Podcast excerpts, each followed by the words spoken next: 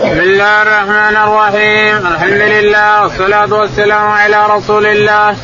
قال الإمام الحافظ أبو عبد الله محمد بن إسماعيل البخاري في صحيح باب صفة النبي صلى الله عليه وسلم. قال رحمه الله حدثني محمد بن المثنى. قال حدثنا أبو أحمد الزبيري. قال حدثنا إسرائيل منصورا إبراهيم ألقمة.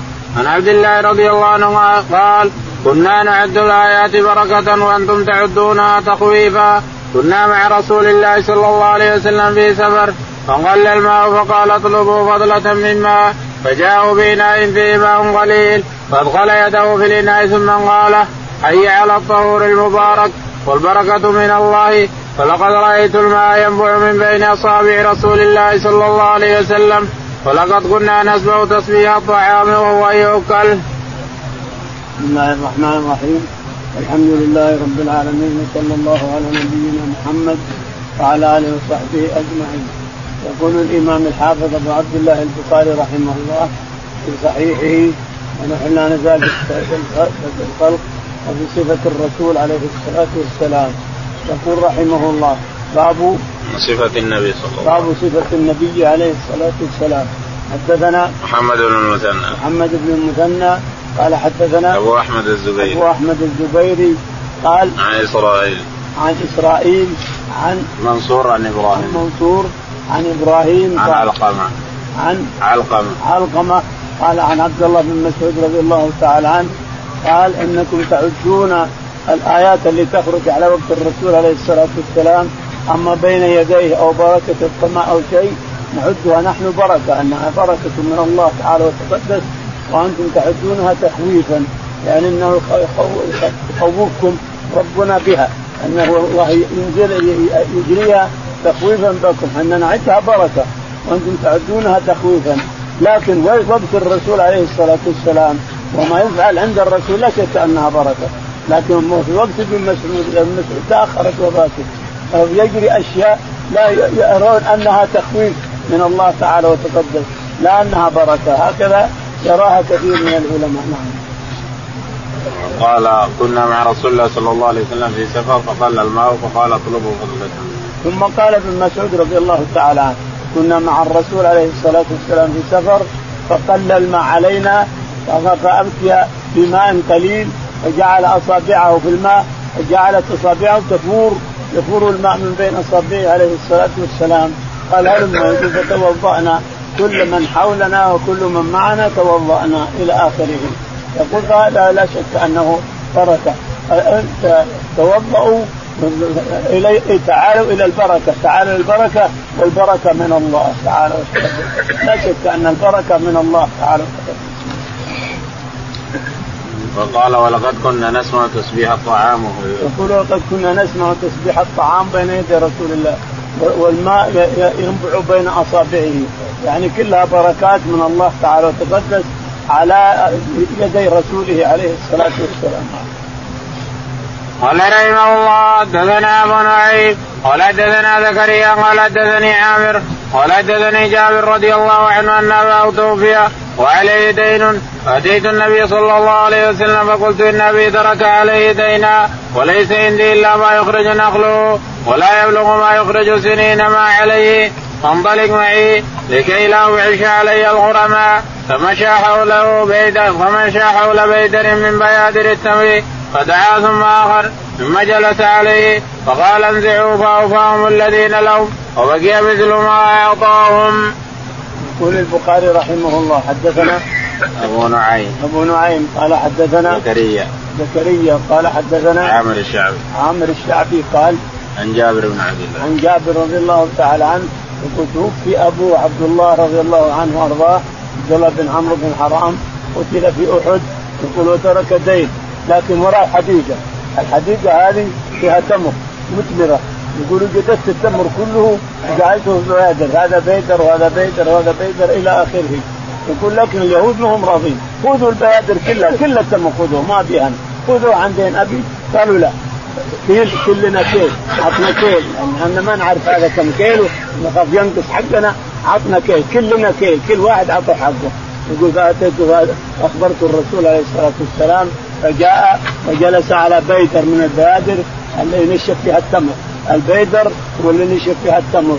فجلس على واحد منها وبرك عليه عليه الصلاة والسلام ثم قال ادعوها فدعوتهم فكلت لهم جميع ما علي على والدي كله من بيدر واحد. فالرسول جالس عليه الصلاة والسلام ومع هذا ما نقص.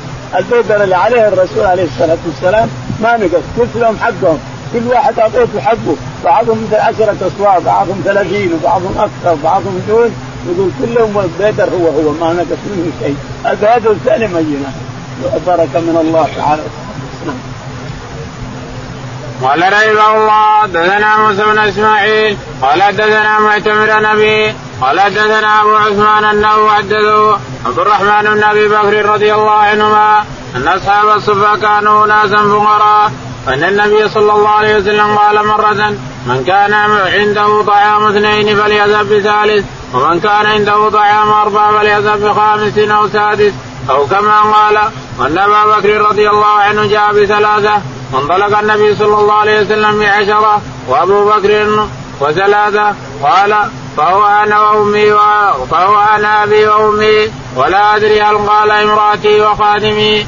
بين بيتنا ونا وبين بيت أبي بكر وان أبا بكر تعشى عند النبي صلى الله عليه وسلم ثم لبث حتى صلى العشاء ثم رجع فلبث حتى تعشى رسول الله صلى الله عليه وسلم فجاء بعدما مضى من الليل ما شاء الله. قالت له امرأته ما حبسك عن ضيافك أو ضيفك؟ قال عشيتهم قالت أبوا. حتى تجي قد عرضه عليهم فغلبوهم. فذهبت فاختبأت فقال يا منذر فجدع وسب. وقال كلوا.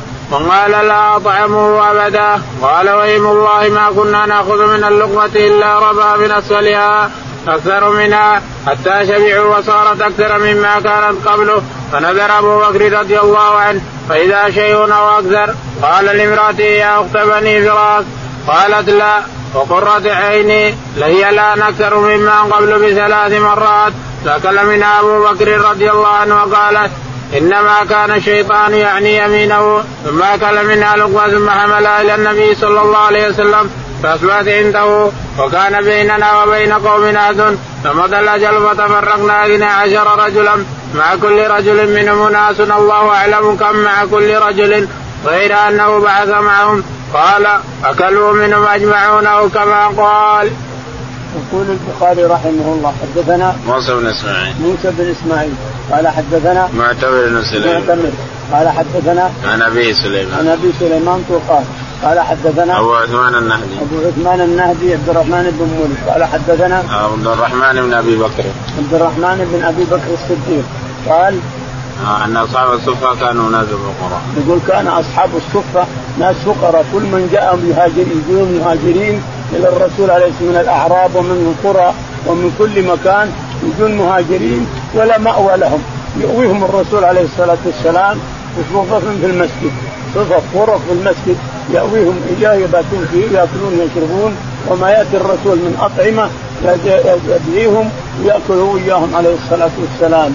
ما يوم من الأيام قال الرسول للناس كل يأخذ الطعام الاثنين الثلاثة. وطعام الثلاثة يكفي الأربعة وطعام الأربعة يكفي الخمسة. يعني ينزل الله البركة وطعام الاثنين يكفي الثلاثة يعشي ثلاثة. والثلاثة الثلاثة يعشي أربعة والأربعة خمسة إذا نزلت البركة من الله تعالى وتقدس. لكن كل إنسان منكم يأخذ جماعة. فأخذ الرسول عشرة وأخذ أبو بكر ثلاثة وجاء بهم إلى بيته وجلسوا في بيته. راح أبو بكر ما يحب ان يجلس ياكل ولا يشرب ولا يجلس إلا مع الرسول عليه الصلاة والسلام. جلس وتعشى مع الرسول عليه الصلاة والسلام ثم لا جاء هزيع من الليل رجع إلى بيته. فقالت له امرأته ما اخرك عن أضيافك؟ قال هم ما تعشوا؟ قال لا. قال والله ما طعموا. ليش إلا تجي حتى تجي تأكل معهم؟ قال والله ما طعموا كلوا كلوا. فأكلوا زجرهم. ثم تكلم على ولد عبد الرحمن يا غنثر يا كذا يا كذا واختفى عبد الرحمن عن وجهه يخاف إنه يسب فقال فأكل فأكل الأضياف أكلوا أكلوا أكلوا أكلوا حتى لم يتغير شيء. فقال لها فقال لها ما ترين يا بنت يا أم يا بنت أبي فراس؟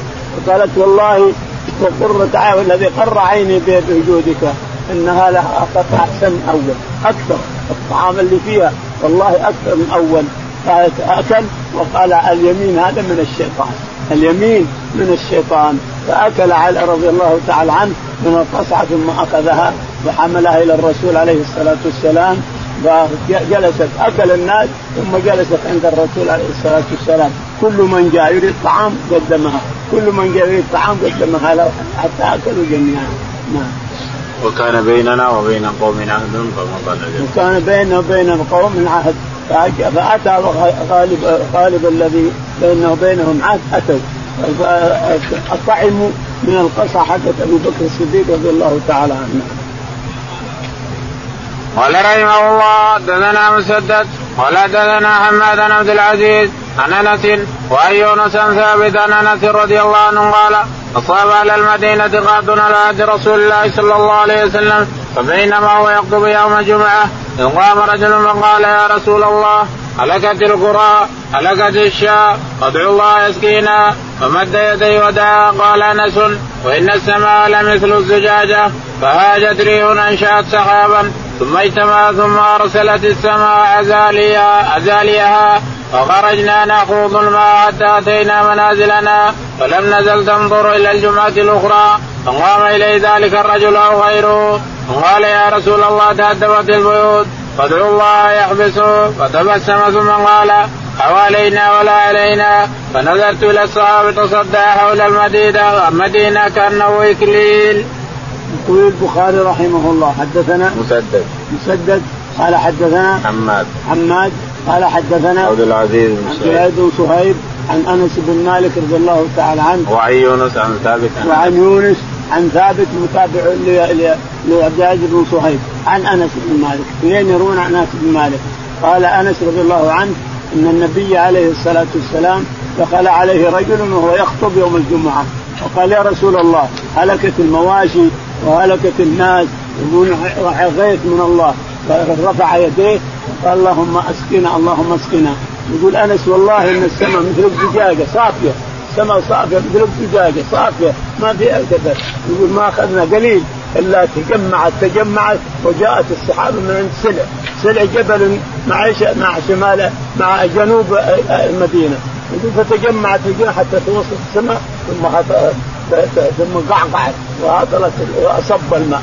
يقول والله ما وصلنا بيوتنا إلا حين نخوض بالماء نخوض بالماء. يقول جلس المطر يمشي علينا أسبوع كامل أسبوع كامل والمطر يمشي. حتى تهدمت البيوت الخفيفة وحتى انقطعت السبل وحتى فجاء يقول الاعرابي الأول أو غيره. فقال يا رسول الله تهدمت البيوت وانقطعت السبل فادعو الله أن يشيلها عنا يزيلها. فتبسم الناس ما يصبرون. لا هذا ولا هذا. انقطع فقام تبسم ثم قال اللهم حوالينا ولا علينا اللهم على الضراب والآكام وبطون الاوديه ومنابت الشجر يقول فانقشعت حتى صارت المدينة إكليل كأنها إكليل محاط بها إلى آخره.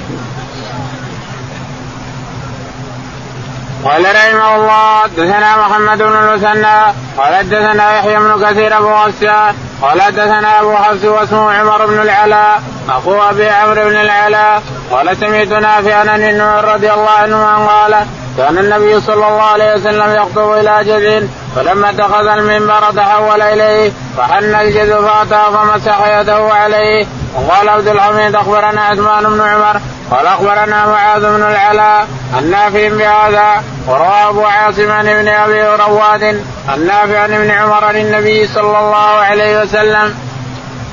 يقول البخاري رحمه الله حدثنا محمد بن المثنى. محمد بن المثنى قال حدثنا يحيى بن كثير. يحيى بن كثير قال حدثنا أبو حفص. أبو حفص. عمر بن العلاء.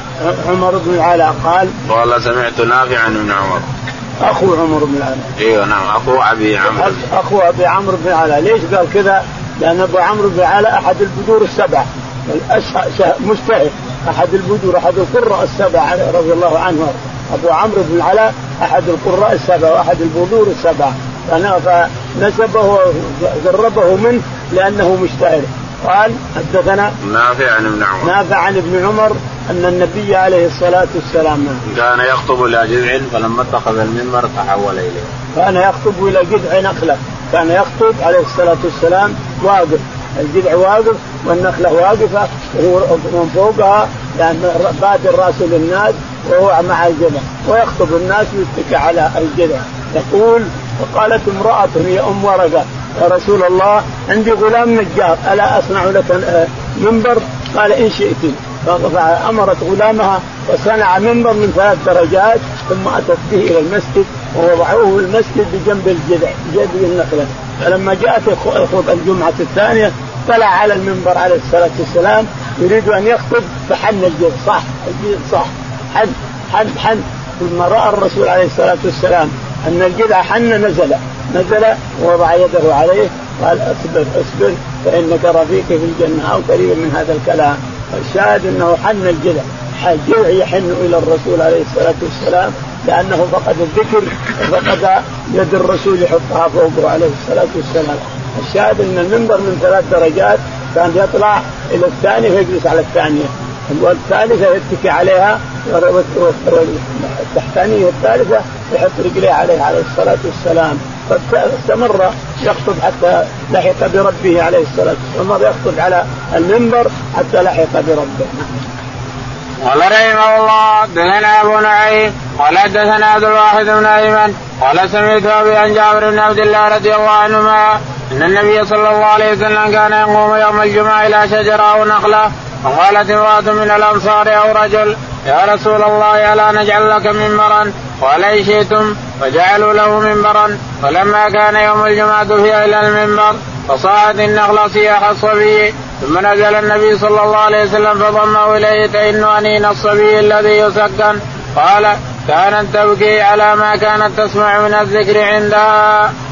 يقول البخاري رحمه الله حدثنا أبو نعيم. أبو نعيم قال حدثنا عبد الواحد. عبد الواحد. قال حدثنا عن أبيه. عن أبيه عبد الواحد.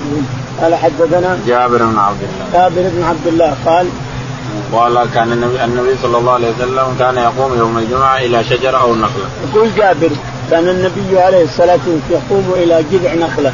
شجرة أو جذع نخلة. سبق أنه جذع نخلة. واتفق الصحابة على أنه جذع نخلة. جذع قايم جذع نخلة. فكان يخطب اليه وهو واقف يبدي رأسه للناس يجعل يديه فوقها. فلما صنع فجاءت امرأة من الأنصار قالت يا رسول عندي غلام نجار. ألا أصنع أصنع لك منبر؟ قال إن شئتم. فصنعت له منبر صنع الغلام له منبر من ثلاث درجات. فجيء بالمنبر يوم الجمعة فطلع على المنبر وتكلم فصاح صاح.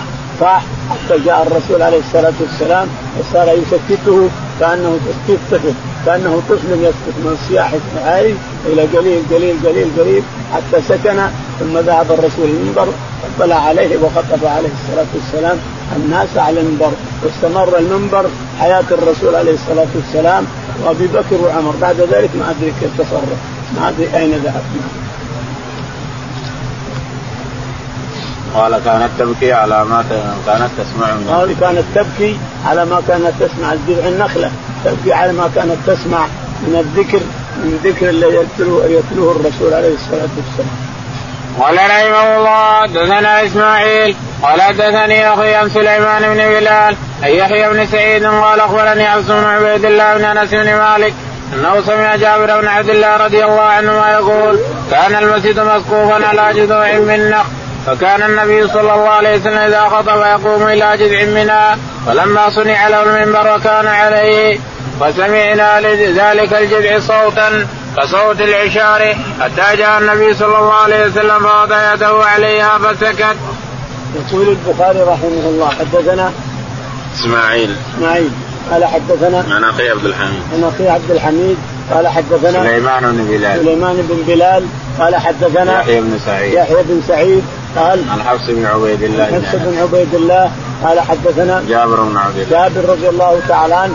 يقول جابر كان في مسجد الرسول عليه الصلاة والسلام من نخيل كله من نخل يعني العمد نخل والسقف كله نخل من كذا ومن كذا كله من النخيل مسجد الرسول عليه الصلاة والسلام.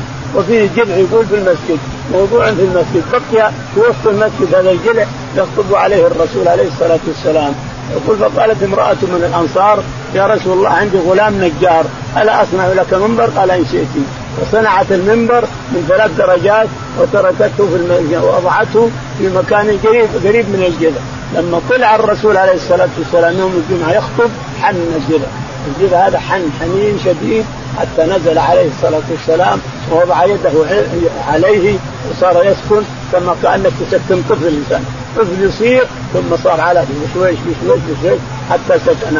الشاهد أن الرسول حياته كلها يخطب على المنبر وأبو بكر وعمر وعثمان ويقال إن معاوية خطب عليه. يقال إن معاوية لما صار خليفة وأتى المدينة أنه خطب على هذا المنبر. قال رحمه الله دثنا محمد بن بشار قال دثنا ابن أبي عدي عن شعبة قال حدثني بشر بن خالد قال حدثنا محمد عن شعبة عن سليمان قال سمعت أبا والي يحدث عن حذيفة رضي الله عنه ان عمر بن الخطاب رضي الله عنه قال أيكم يحفظ قول رسول الله صلى الله عليه وسلم في الفتنة؟ فقال حذيفة أنا أحفظ. كما قال قال هات إنك لجريء. قال رسول الله صلى الله عليه وسلم فتنة الرجل في أهله وماله وجاره تكفر الصلاة والصدقة. والأمر بالمعروف والنهي عن المنكر قال ليست هذه ولكن التي تموج كموج البحر. قال يا أمير المؤمنين لا بأس عليك منها إن بينك وبينها بابا مغلقا قال يفتح الباب ويكسر قال لا بل يكسر. قال ذاك أحرى أن لا يغلق. قلنا علم الباب. قال نعم كما أن دون غد الليلة. إني حدثت حديثا ليس بالاقاليد فإنا أن نسأله أمرنا مسروقا فسأله فقال من الباب؟ قال عمر. يقول البخاري رحمه الله حدثنا محمد بن بشار. محمد بن بشار. قال حدثنا ابن أبي عدي. ابن أبي عدي. قال حدثنا شعبة. شعبة. ثم حول السند. ثم حول السند فقال حدثني بشر بن خالد. حدثني بشر بن خالد. قال حدثنا محمد. محمد. قال حدثنا شعبة. شعبة. قال عن سليمان الأعمش عن سليمان قال حدثنا أبو وائل عن حذيفة. أبو وائل عن حذيفة. عن حذيفة رضي الله تعالى عنه الرسول أن عمر نعم. رضي الله عنه سأله عن الفتن. حذيفة معلوم أنه صاحب السر حذيفة الرسول عليه الصلاة والسلام أخبره بأسماء المنافقين ويخبره بالفتن اللي تأتي. ويحدث الناس بما حدثه الرسول عليه الصلاة والسلام. فقال له عمر يوما أن أسألك عن الفتن التي كذا وكذا. قال نعم الفتنة. قال أيكم اللي يعرف يحدثنا؟ قال أنا. قال هات إنك لجري قال الفتنة تكفرها الصلاة والطهارة وغيرها والأمر معروف والنهي عن المنكر والفتنة في أهله تكفرها التسبيح والتهليل إلى آخره. قال ليس عن هذا أسألك. أسألك عن الفتن اللي تموج موجا قال يا رسول الله يا يا أمير المؤمنين لا بأس عليك منها. لا بأس عليك. قال ولما قال بينك وبينها باب مغلق. قال يكسر أو يفتح. قال يكسر. قال أحرى أنه إذا كسر لا يغلق. إذا كسر هذا الباب لا يغلق. هل يعلم عمر أنه هو الباب؟ نعم. سئل حذيفة. قال حدثت أحاديث ليست بالأغاليط. هابوا هابوا هابوا حذيفة أن يسألوه. فأرسلوا مسروق. مسروق جري. قال من الباب؟ قال عمر بن الخطاب. من الباب يا يا حذيفة؟ قال هو عمر بن الخطاب يكسر. فإذا فإذا كسر ما عاد يغلق اطلاقا. تنزل الفتن على الناس. إذا كسر قتل عمر نزلت الفتن على الناس. قال رحمه الله حدثنا أبو اليمان. قال أخبرنا شعيب. قال حدثنا أبو الزناد الأعرج. عن أبي هريرة رضي الله عنه عن النبي صلى الله عليه وسلم قال لا تقوم الساعة تقاتلون قوما نعالهم الشعر حتى تقاتلون الترك صغار الأعين حمر الوجوه زلف الأنوف كأن وجوههم المجان المطرقة وتجدون من خير الناس أشدهم كراهة لهذا الأمر حتى يقع فيه والناس معاد خيار في الجاهلية خيار في الإسلام وليأتين على أحدكم زمان لا يرني أحب إليه من أن يكون له مثل أهله وماله. يقول البخاري رحمه الله حدثنا أبو اليمان. أبو اليمان قال حدثنا شعيب. شعيب قال حدثنا أبو الزناد عن الأعرج. الزناد عن الأعرج عن أبي هريرة رضي الله تعالى عنه أن النبي عليه الصلاة والسلام قال نعم. لا تقوم الساعة حتى تقاتلون قوما لا تقوم الساعة حتى تقاتلوا حتى تقاتلوا قوما نعالهم الشعر. يعني يلبسون الشعر يصير نعالهم. الشعر ينسجونه بعضه بعض يصير كأنه مدس يلبسونها. نعالهم الشعر. صغار الأعين في الأنوف. الأنف ما فيه ما فيه أنف ناس بالبذل والعيون صغيرة. وكأن وجوههم المجان المطرقة. المجان المطرقة المجن حديد. المجن حديد يأخذون المطرقة ثم يدقونه يدقونه مثل ما يدقون القدر. القدر يدق الانسان بالمطرقه حتى يتعدى قاعته ويتعدى أطرافه. فهذا المجن يحطونه يدق يدقونه يدقونه حتى يتواسى ثم يأخذه الإنسان يتدرج به عن السيف. إذا يضرب بالسيف يقول كذا يضرب بالسيف كذا يضرب بالسيف عربه يتدرج به يعني الانسان لو صار يتضارب هو واحد من كباره هو واحد يتقاتلون فالسيف ما يمكن يقع إلا القرقه هذه اللي يتدرجون بها الناس عن السيوف وعن الرماح أيضا. لو ضرب كذا عن الرماح بشيء. الشايف كالمجان المطرقة المجن مطرق بالمطرقة. حديد مصلح مصلح مصلح حتى صار توسع ثم صار له ثيران قليل ثم حط يصير عروه أحيانا ثم يمسكه عن السيف يقيه عن السيف نعم. وتجدون من خير الناس أشدهم كراهة لهذا الأمر حتى يقع تجدون من خير الناس أشدهم كراهة لهذا الشيء، يعني تجد الإنسان يكره الكفر يكره الإسلام ما دام كافر، يكره كرها شديدا، لكن إذا دخل في الإسلام انظر كيف يصير، الحارث بن هشام، صفوان بن أمية، سهيل بن عمرو، عمر بن الخطاب، أبو بكر الصديق، يكرهون هذا الشيء. لما يدخل في لما يدخل في الإسلام يصير إمام ورئيس. الحارث بن هشام الرفع رفع في الرايات على رأسه رضي الله عنه حتى فتح جميع العراق آه، شمال العراق. نعم. قال والناس معادن خيار في الجاهلية. الناس معادن خيارهم في الجاهلية خيارهم في, في الإسلام إذا فقهوا خيار المعادن هذه. الناس معادن خيارهم في الجاهلية خيارهم في الإسلام إذا فقهوا. وليأتين على أحدكم زمان لا يرني أحب إليه من أن يكون وليأتين على أحدكم زمان لأن يراني أحب إليه من ماله وولده وأهله. يتمنى أن أنه رأى الرسول عليه الصلاة والسلام أو يراه أحب إليه من ماله وأهله كل ما بين ما, ما على وجه الأرض. أحب إلينا نرى الرسول أحب إلينا من جميع ما على وجه الأرض. ودنا لكن ما حصل. لكن اللي يسعى الصدر أن الرسول عليه الصلاة والسلام قال له أجر خمسين امرئ من ذوي الهدى من الصحب أصحاب النبي الأكارم.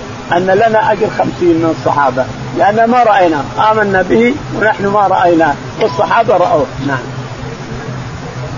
قال رحمه الله دثنا يحيى قال دثنا عبد الرزاق اما عمر عن همام عن أبي هريرة رضي الله عنه أن النبي صلى الله عليه وسلم قال لا تقوم الساعة تقاتلون خوذا وكرمان من الأعاجم حمر الوجوه وتصلون في صغار الأعين وجوههم المجان المطرقة نعالهم الشعر تابه غير عن عبد الرزاق. يقول البخاري رحمه الله حدثنا يحيى يحيى. يحيى. قال حدثنا عبد الرزاق. عبد الرزاق. قال حدثنا معمر. معمر. قال عن همام عن أبي هريرة. عن همام عن أبي هريرة رضي الله عنه أن النبي عليه الصلاة والسلام قال نعم. لا تقوم الساعة حتى تقاتلون لا تقوم الساعة حتى تقاتلوا خوذا وكرمان خوذا وكرمان خوذ. خوذا خوذا خوذ. خوذ.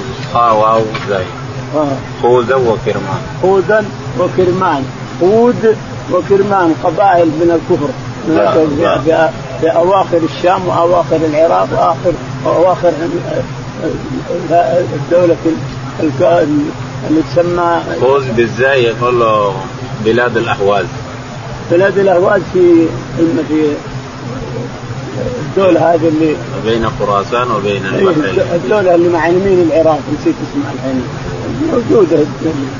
من سجستان وباكستان باكستان كلها سجستان وباكستان وخوذة كلها والاحواز وكلها في بلاد بلاد اللي تسمي نفسها الدولة المسلمة. الدولة المسلمة اسمها؟ تسمي نفسها الدولة المسلمة يعني. من الأعاجم هم أعاجم هم عجم.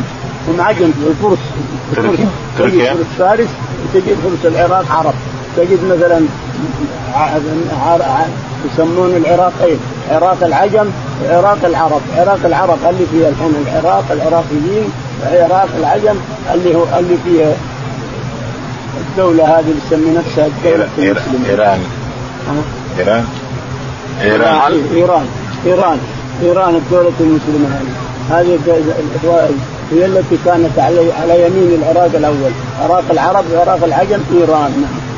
قال رحمه الله حدثنا علي بن عبد الله قال حدثنا سفيان قال حدثنا إسماعيل قال أخبرني قيس قال أتينا أبا هريرة رضي الله عنه فقال سمعت رسول الله صلى الله عليه وسلم ثلاث سنين لم أكن في سني احرس علي أن اعي الحديث مني فيهن سمعته يقول وقال كذا بيده بين يدي الساعة تقاتلون قوما نعالهم الشعر وهو هذا البارز وقال سفيان مرة وهو أهل البادر.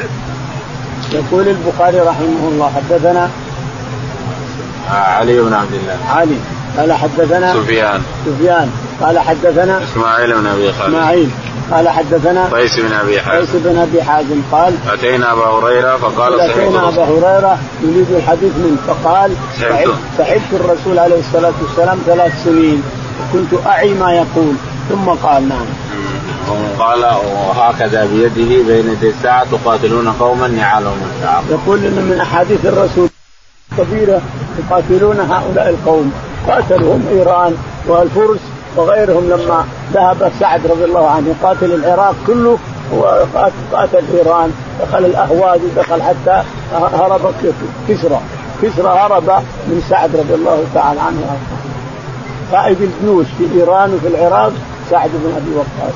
وقائد الجيوش في الشام كله ابي عبيدة بن الجراح رضي الله تعالى عنه. قال وهو البارز وقال البارق البارز. البارز. أيوه وقال في آخر الباذر الباذر سفيان أحيانا يقول بارز. الباذر هو الأرض.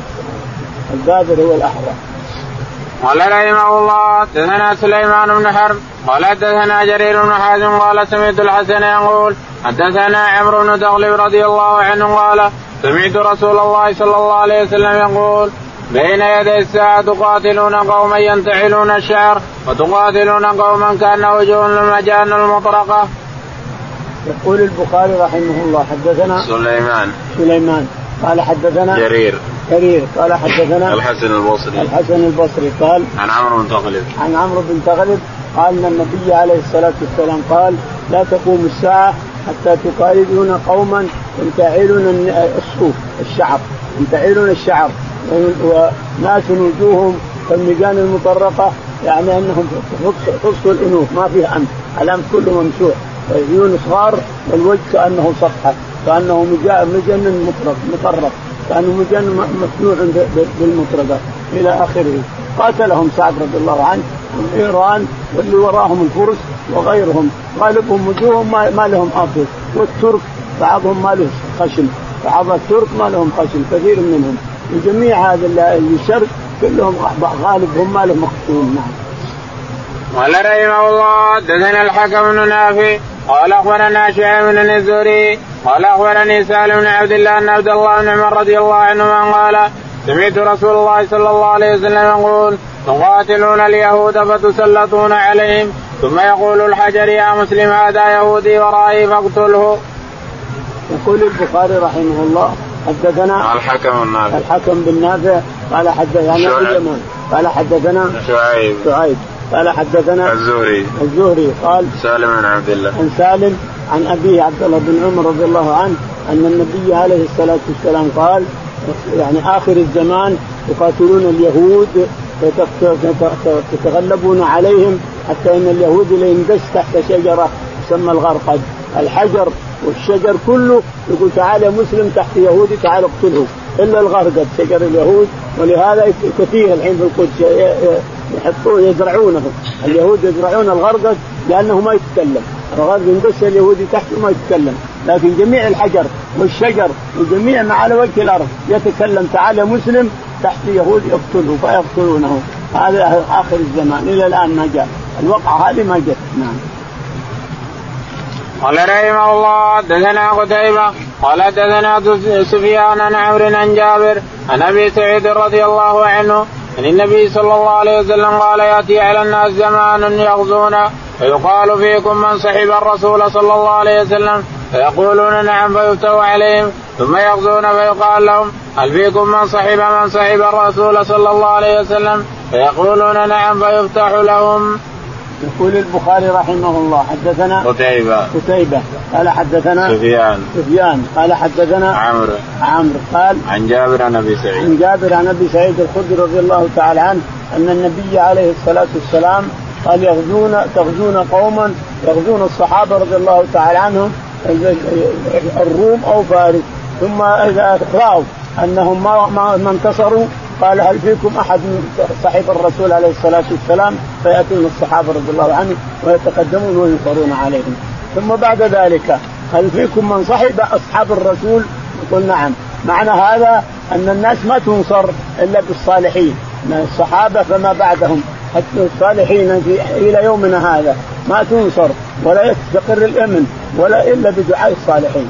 الأمن ما يستقر لا بالعقول العبقرية ولا بالقوات المسلحة ولا إنما ينصر الدولة تنصر بالصالحين فيها يدعون الله تعالى وتقدس لها بالعز والتمكين والنصر فتنصر. ويستقر الأمر ويستقر الأمن ويستقر وتدر الأرزاق وتدر البركات كلها بدعاء الصالحين.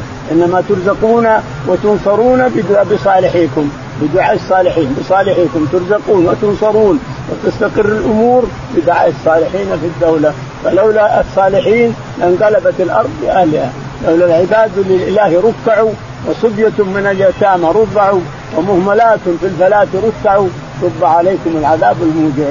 يعني إن فينا صالحين يقينا الله تعالى وتقدس العقاب بسبب الصالحين ودعائهم. يدفع الله عنا البلاء عن المسلمين البلاء إلى آخره. فلو تخليت الأرض لانقلبت بمن فيها.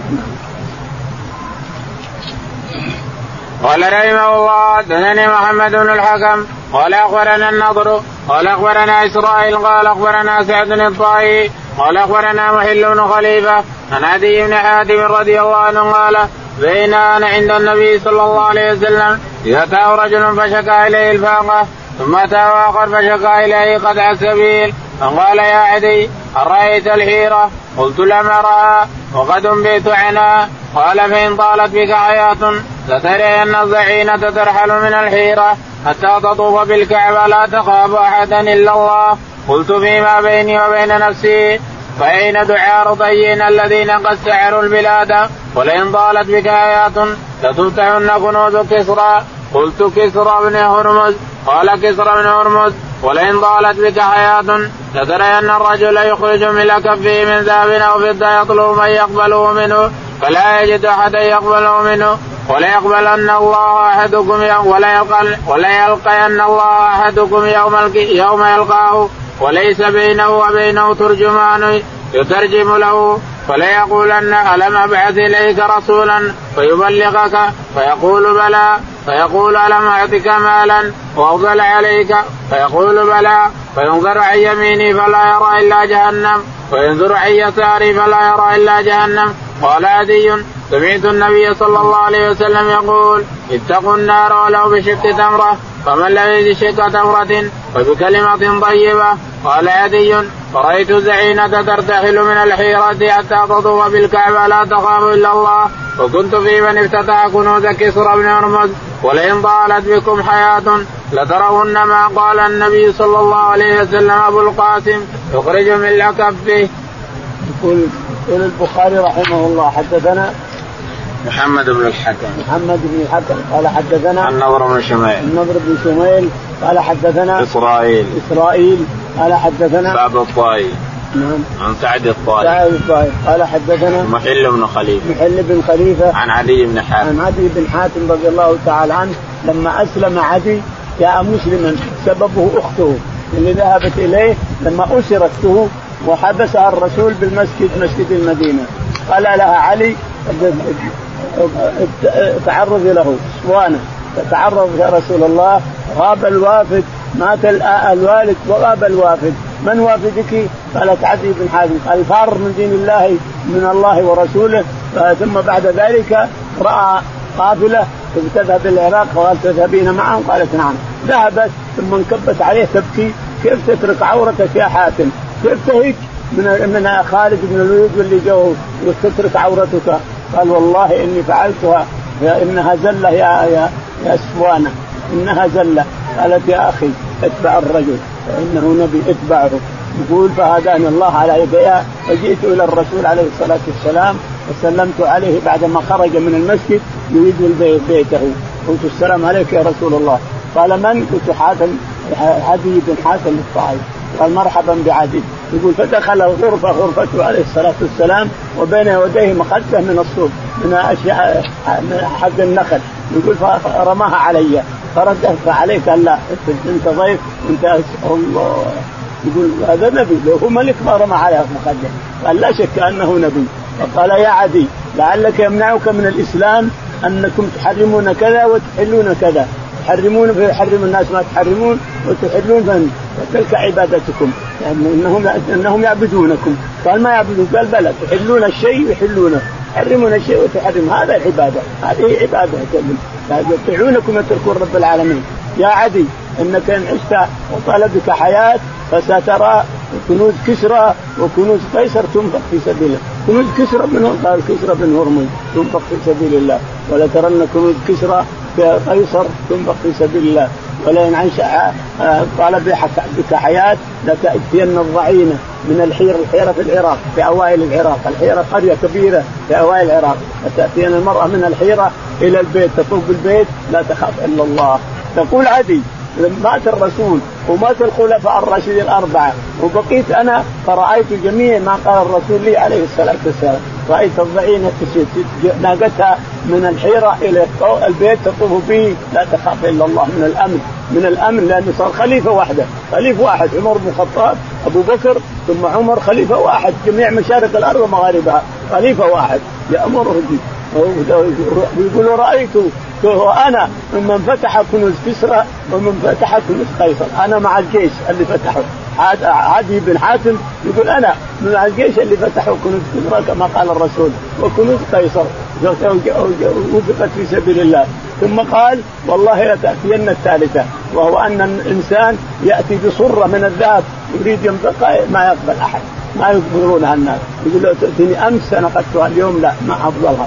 يقول والله لتاتين هذه. يعني الحين ما أتت في وقت هذه لكن ستأتي هذه إلى اخره نعم. ولا يقال إن الله أحدكم يوم يلقاه وليس بينه وبينه. ثم قال لا لا يلقين الله أحدكم يوم القيامة يلقى ربه تعالى وتقدس فلا يجد في عن يمينه إلا النار ولا يجد عن شماله إلا جهنم ولا قدامه إلا جهنم ولا ولا وراه إلا جهنم. فاتقوا النار ولو بشق تمره يقول الرسول عليه الصلاة والسلام اتقوا النار ولو بشق تمرة.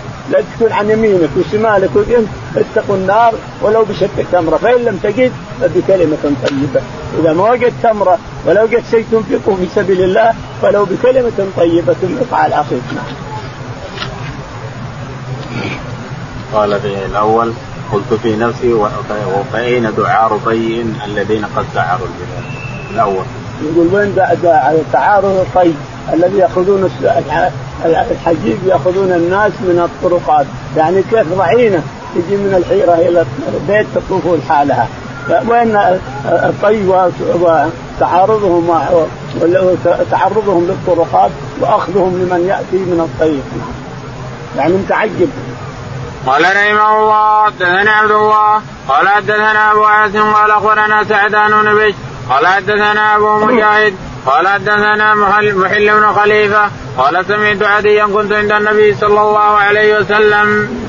يقول البخاري رحمه الله حدثنا عبد الله. عبد الله قال حدثنا أبو عاصم. أبو عاصم النبي قال حدثنا سعدان بن بشر سعدان بن بشر قال قال حدثنا أبو مجاهد. قال حدثنا أبو مجاهد قال قال حدثنا محل بن خليفة عن قال حدثنا محل بن خليفة قال عن عدي بمعنى الحديث. عن عدي بن حاتم بمعنى الحديث الأول أنه أتى إلى الرسول وسببه أخته. سبب مجيئه إلى الرسول عليه أخته. أتته لأنه هرب. لما جاءهم خالد بن الوليد رضي الله عنه في أيام اليمام أيام الفتنة جاءهم خالد بن الوليد وهرب هرب الجبل طي وغيره هرب هرب مع حاتم إلى الشام. لما جاءت أخته وقالت أنا أريد ان وافد هرب الوافد غاب الوافد. ومات الوالد من وافدك؟ قال عدي بن حاتم عدي بن حاتم الطائي. قال الفار من الله ورسوله الشاهد إنه الرسول عليه الصلاة والسلام بعد ثلاثة أيام واقل حملها مع قافلة راحت للشام فراحت إلى إلى أخيها وانكبت عليه كيف تترك عورتك يا حاتم؟ قال والله زل يا السوانه والله زل قالت روح اذهب إليه تراه نبي اذهب إليه إنه نبي اذهب إليه إنه نبي. يقول فأتى فحصل ما حصل. قال رحمه الله حدثني سعيد بن شرحبيل قال حدثنا الليث ان يزيد أبي الخير عن عقبة بن عامر رضي الله عنه أن النبي صلى الله عليه وسلم خرج يوما فصلى على آل حد صلاته على الميت ثم انصرف إلى المنبر فقال إني فرضكم وأنا شهيد عليكم. إني والله لانظر إلى حوض الآن وإني قد أعطيت خزائن مفاتيح الأرض وإني والله ما أخاف بعدي أن تشركوا ولكن أخاف أن تنافسوا فيها. يقول البخاري رحمه الله حدثنا سعيد بن شرابي سعيد قال حدثنا الليث الليث قال حدثنا يزيد بن ابي حبيب يزيد بن ابي حاتم قال ابن ابي حبيب ابن ابي حبيب قال عن ابي الخير عن ابي الخير قال عن عقبة بن عامر عن عقبة بن عامر رضي الله تعالى عنه أن النبي عليه الصلاة والسلام قال نعم خرج يوما فصلى على أهل أحد صلاة خرج يوما فصلى على أهل القبور أهل أهل أحد على أهل أحد الشهداء الذين قتلوا في أحد يوم في وقعة أحد قال صلى على أهل أحد. ثم ثم انصرف إلى المنبر فقال إني فرطكم وأنا ثم انصرف على المنبر فطلع عليه. فقال أيها الناس إني فرطكم على الحوض. إن حوضي ما بين المشرق من الشرق إلى الغرب. وكيسانه أكثر من نجوم السماء كما ورد ثم بعد ذلك يقول نعم. وأنا شهيد عليكم. وأنا شهيد عليكم فيما تعملون. وإني لانظر الآن إلى والله لانظر الآن إلى حوضي. وإني والله لانظر الآن إلى حوضي. حوضه عليه الصلاة والسلام في المعركه في مع مات القيامة. حوضه مات القيامة ومنبره على الحوض. من أتى وهو مؤمن ورد على الحوض. ومن أتى وقد ارتد عن الإسلام أو فعل شيء يصرف عنها. يأتون قوم يعرفون الرسول عليه الصلاة والسلام وهو يعرفهم فيقول يا رسول الله تاخذهم الزبانه وتديهم جهنم. اصحابي أصحابي لكم لا تدري ما أحدثوا بعدك. لا تدري سووا. ارتدوا وغيروا دينك وبدلوا وغيروا. سحقا لهم بعدا لهم وسحقا إلى اخره وإني أعطيت خزائن وإني أعطيت خزائن الأرض أعطيت خزائن الأرض. لكنه رفض عليه الصلاة والسلام أن يقبلها. أعيش فقيرا ولا ولا أحد أحتاج نبيا فقيرا ولا أحتاج إلى كنوز الأرض. ولا اعطيك خزائن الأرض كلها وكنوزها ويعطي مفاتيحها لكنه رفض عليه الصلاة والسلام. وإني والله ما أخاف بعدي أن تشركوا ولكن وإني والله ما أخاف بعدي أن تشركوا يعني الصحابة. وإلا الأمة قد تشرك لأن الصحيح في البرقاني تقول لا تقوم الساعة حتى يلحق من فئام من امه بالمشركين وحتى يحبط فئام فئام من أمة الأوثان. إنما يقصد صحابته رضي الله تعالى عنه أنهم لا يخاف عليهم الشرك وإنما يخاف عليهم الدنيا. الصحابة ومن بعدهم يخاف عليهم الدنيا أن تنفتح عليهم فتنافسوها كما تنافسوها وتهلككم فألتم لما جاءت الأموال كنوز كسرى وقيصر أتت إلى عمر رضي الله عنه. عمر مشاها على الشريعة لكن أتى من بعدهم من بعدهم خلفاء بني أمية فلعبوا لعبوا بالكنوز كلها نعم. قال رحمه الله حدثنا أبو نعيم قال حدثنا ابن عيين عن الزهري عن أسامة عن أسامة رضي الله عنه قال أشرف النبي صلى الله عليه وسلم على اطم من الأطعام. وقال هل ترون ما أرى؟ إني أرى الفتن تقع خلال بيوتكم مواقع القبر يقول البخاري رحمه الله حدثنا أبو نعيم. أبو نعيم قال حدثنا ابن عيينة. ابن عيينة قال عن الزهري. عن الزهري قال عن عروة عن أسامة بن زيد. عن عروة عن أسامة بن زيد رضي الله عنه أن النبي عليه الصلاة والسلام اطلع يوما على أكم الأكم الجبل الصغير. طلع على الجبل ثم قال قال ترون ما أرى؟ قالوا لا يا رسول الله. قال إن الفتن حين تقع واني لارى قطع الفتن تقع من هنا ومن هنا. وقعت وقعت الحرة في المي في, في الشيء المكان اللي أشار الرسول عليه الصلاة والسلام. وقعت الحرة أيام يزيد بن معاوية. وقعت الحرة هي في المكان اللي أشار الرسول عليه الصلاة والسلام. إني أرى وقعت الفتن في هذه الأماكن إلى آخره. قال رحمه الله دثنا أبو اليمان قال أخبرنا شعيب بن الزهري قال حدثني عروة بن الزبير أن زينب بنت أبي سلمة حدثته أن أم حبيبة بنت أبي سفيان حدثت عن زينب بنت جحش رضي الله عنه إن رضي الله عنها أن النبي صلى الله عليه وسلم دخل عليها فزعا يقول لا إله إلا الله ويل للعرب من شر قد اقترب فتح اليوم من ردم ياجوج وماجوج مثل هذا. وعلق باصبعه بالتي تليها. فقالت زينب قلت يا رسول الله نهلك وفينا الصالحون. قال نعم إذا كثر الخبث. وعن الزوري قال حدثتني هند بنت بنت الحارث. وعن أم سلمة قالت استيقظ النبي صلى الله عليه وسلم فقال سبحان الله ماذا أنزل من الخزائن؟ وماذا أنزل من الفتن. يقول البخاري رحمه الله حدثنا أبو اليمان. أبو اليمان قال حدثنا شعيب. شعيب. قال حدثنا الزهري. الزهري. قال حدثنا عروة بن الزبير. عروة بن الزبير قال عن زينب بنت أبي سلمة. عن زينب بنت أبي سلمة عن أم حبيبة. عن أم حبيبة زوج النبي عليه الصلاة والسلام عن زينب. بنت أبي سفيان. عن زينب بنت جحش بنت جحش زوج النبي عليه الصلاة والسلام أنه استيقظ يوما وهو عندها عند زينب بنت جحش زوجته. فقال لا إله إلا الله ما أكثر الفتن. ويل للعرب من ويل للعرب من شر قد اقترب. ويل للعرب من شر قد اقترب. وحلق بين أصابعه هذا وهذا. هكذا. فتح اليوم من ردم يأجوج ومأجوج. ردم يأجوج فتح منه وطلعت التتار كما تسمعون. وكما مر كم مرة من هنا درسناها يقول طلع اليوم التتار.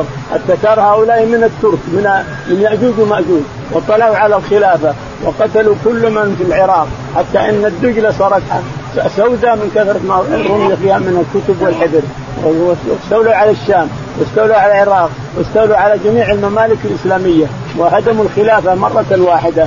ثم لما أتوا إلى الشام قيض الله تعالى وتقدس ببرس أو غيره من الأمراء في الشام وخرج معهم شيخ الإسلام بن تيمية رضي الله عنه. فتصافهم إياهم فهزموهم هزيمة نكرى لم يكن لهم قائمة بعد هذه الهزيمة. وكفر الله شر التتار وغيرهم لكنهم خرجوا. وعدوا في الأرض فساد. لا يريدون مال ولا يريدون أرض ولا يريدون شيء. يريدون القتل بس القتل القتل القتل إلى آخره. وهذا ياجوج ماجوج في آخر الزمان ما يريد إلا القتل أيضا إلى آخره. اللهم. وعن أم سلمة قالت استيقظ النبي صلى الله عليه وسلم فقال سبحان الله ماذا أنزل من الخزائن وماذا أنزل من الفتن. يقول أم سلمة إن الرسول عليه الصلاة والسلام استيقظ وهو عندها تلك الليلة. فقال لا إله إلا الله ماذا أنزل من الخزائن وما أنزل من الفتن؟ لأن الفتن وقعت في الأرض إلى آخره. اللهم اهدنا فيمن هديت وعافنا فيمن عافيت وتولنا فيمن توليت. اللهم توفنا مسلمين وألحقنا بالصالحين.